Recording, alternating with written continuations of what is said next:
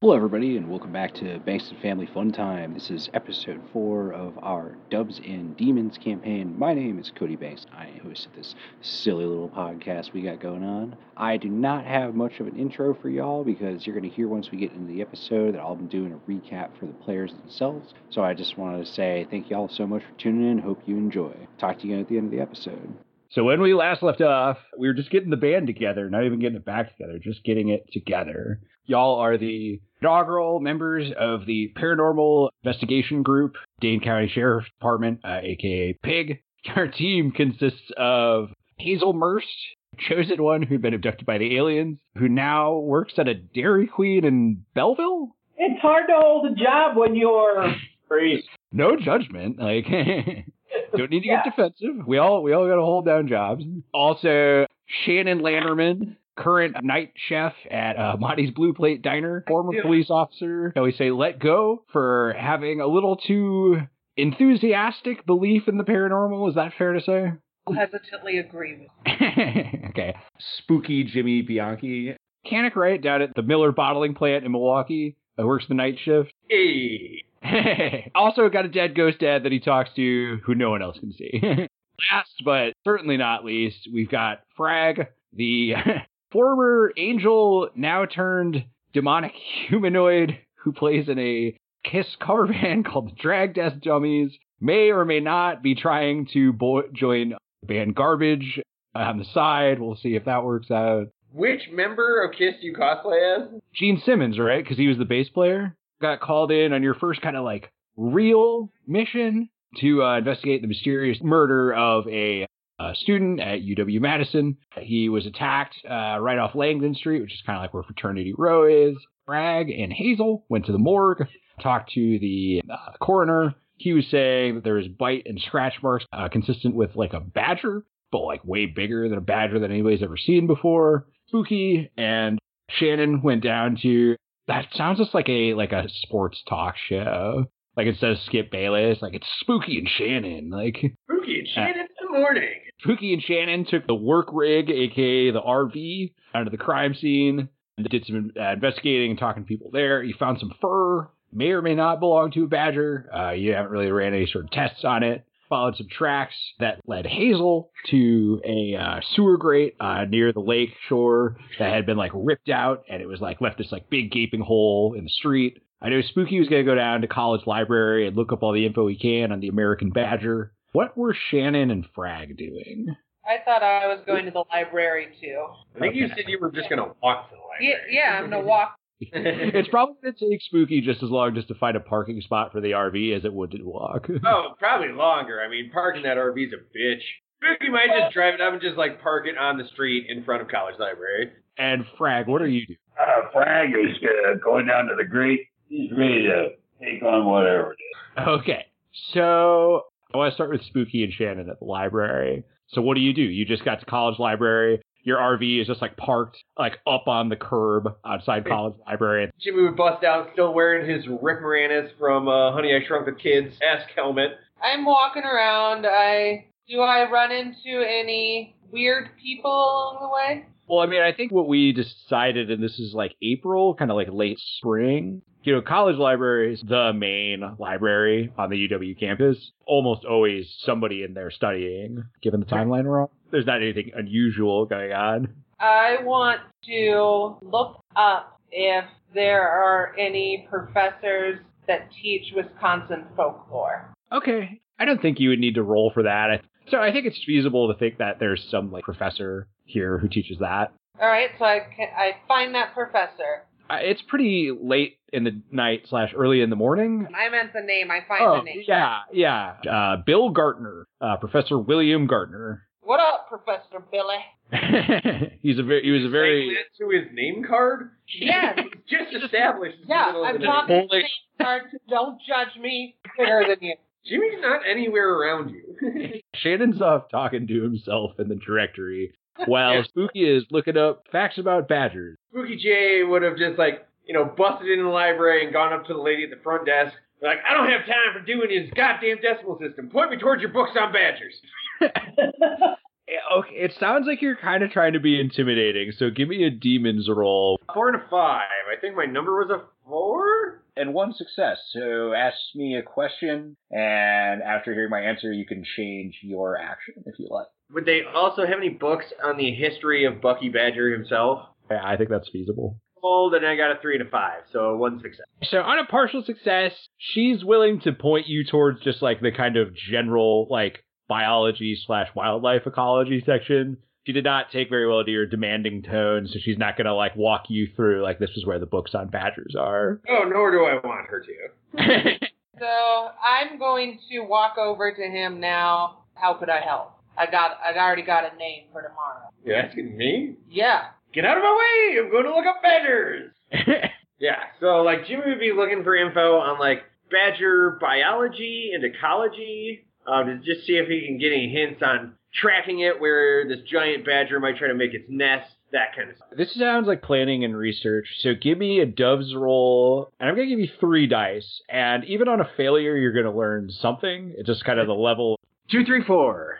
Two successes and a question. Are there any books in the library that focus on trapping large animals? You know, I don't think there's going to be one that's necessarily like a how-to guide to like hunting, but I imagine you could probably find something in like the ecology section about animal behavior or something like that. Give you clues as how to make like a animal trap. Or if there's like a survivalist guide somewhere in the library, like Sure, I think that tracks. I'm trying to track that down as well. Sure. Five, so two out of three.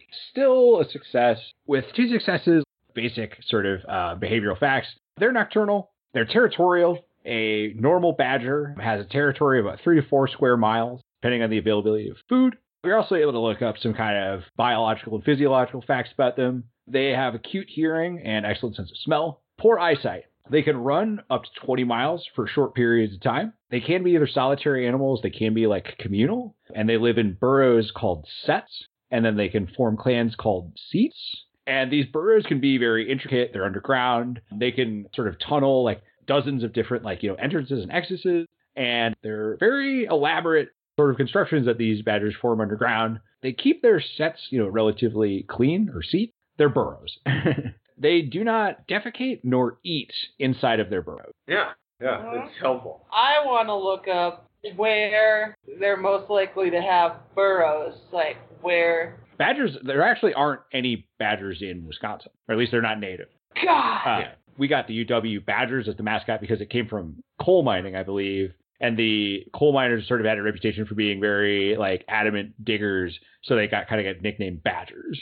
Is there a section of blueprints for the city sewer system in the library? I I don't think so. That sounds like something that would be up at like the city. Yeah, I think you'd have to go like city planning office. Yeah, that yeah, I'd be like city hall. Like this is like a. It's literally called college library. It's mostly textbooks. We have walkie talkies, right? Yeah. Right. I'm gonna send Shannon and Spooky. I'm gonna buzz both of them to see if I can get one of them to respond. Shannon, Okay, yeah, because I think this is probably a good time to cut over to Hazel and Frag. What were you doing? I want to buzz them on the horn to find out if they found any stories about because we are paranormal investigators. Are you wanting ghost badgers? Yes, I'm wondering if they could lo- do some research on ghost badgers or ghost creatures haunting Madison. We can get back to that in a second, but I do want to check in with you guys and see what you're doing. So, what were you doing prior to uh, getting on the horn? Now, how many cops are there? I think at this point, like, you know, the um, investigators that had been at the initial crime scene, because I think you said you alerted them to what happened over here. I believe Officer Gowan, officer in charge. So, you know, it wouldn't be hard for you to get them over here and be like, yo, check this out. One of the questions, sewer grate has been ripped off. I think just by looking at it, you can tell that it's more or less been ripped out of the ground. It's not something a person could do, obviously. There's just big hole entrance sewer then. Large enough that like a person could easily fit through it. Hazel is gung ho to go down into the sewer just see if I can see any signs. Yeah, I mean, Jimmy would radio in, be like, yeah, you're probably looking for some kind of excavation. They got bad eyesight, great hearing. Got any, like, stink bombs? Looking at you, Frag. Yeah, I'd be happy to drop down in there. I've got guns and uh, acid, Some some I throw, some I take. Just got to make sure I don't mix the two up. Okay, So, good to know. I got nothing for you guys. I'm gonna meet up with that professor in the morning. We're ready to drop in, aren't we, babe? Uh, Hazel, Miss Babe, Miss Babe, or whatever. those comments, you can go first. Wish me luck. Dropping down in. So, Frag, you drop down into the uh, sewer line Luminescent things around my neck too. like a glow stick, like Raver Kid style. So you've got your glow stick necklace on, and it's providing some dim light. You know, you can see maybe a foot or two in front of you. Might make it a little hard to see. Oh, okay. Well, in that case, I have to break out. My, I do have one flashlight. Right. I think it's safe to assume that a cop has a flashlight. Yeah, you turn on your flashlight. So at this point, Hazel, have you also jumped into the sewer or are you letting Frag take point? Oh, Frag is definitely taking point. I'm assuming there's a ladder. Are you on the ladder? Well, Yeah, no, so this if- isn't like you didn't go down like a manhole cover. I was imagining barred sewer grates in like the the curbside.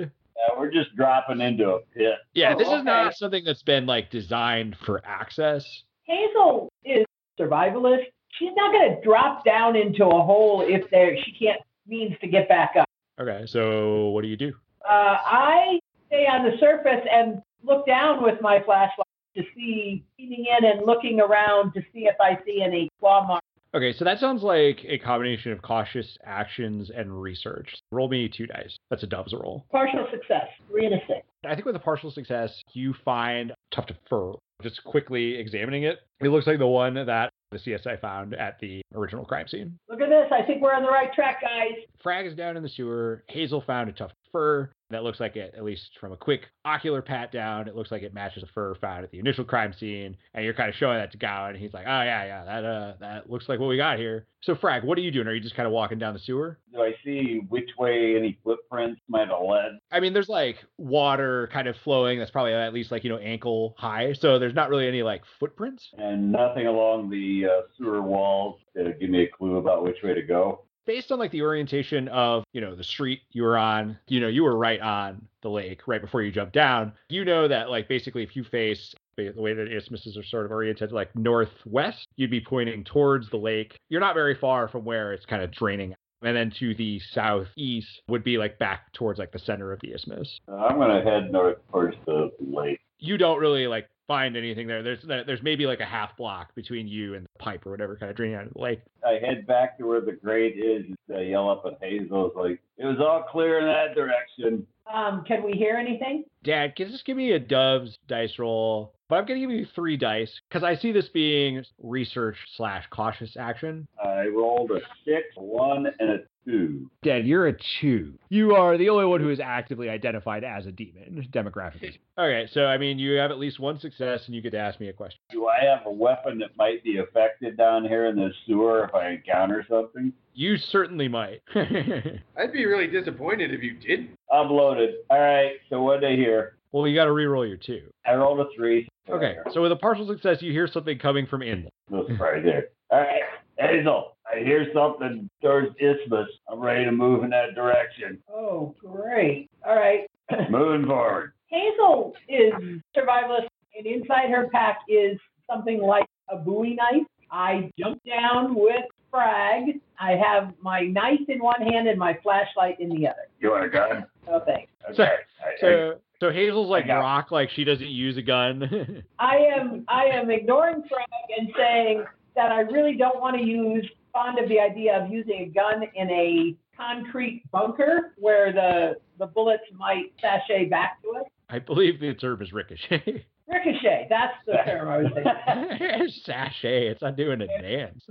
Uh, it's a very distinct walk. Thank you very Yeah. much. Sorry. Jesus, didn't know I had sachet advocates in the crowd. All right, so yeah, you guys are in the uh, storm drain. You hear s- like a scurrying coming from like inland direction. Does it sound like rats or does it sound like a bigger creature I think even with a partial success, you could tell it sounds larger than a rat. behind Frag? All right, we're moving forward. You guys move down the hallway, or not the hallway, but you move down the uh, storm drain until you kind of reach this sort of impasse. It's kind of like a fork in the road. You either can go to the left or to the right, kind of standing there at, at this sort of like this T in the uh, section where you can go in either left or right. Piece of chalk marking on the side of where we've been. Frag seeing such and such a good idea. He spits on the other side of the wall. Yeah. I mean, I guess it's better than any other bodily fluid. They probably could hear Jimmy just like coming in sporadically, like forgot to, might be packs more than one. and I think uh, in that moment, as I imagine it would probably be Hazel's kind of fiddling with the radio because I imagine Frag probably doesn't have time for such things. So like Hazel's kind of like fucking around at the radio and it's like, "What was that, Jimmy? Come in!" And then all of a sudden, you hear this growl from behind you guys, whatever direction you decided to go in. It's coming from the other direction, and it's behind you. And all of a sudden, Frag, give me a demon's roll with one dice.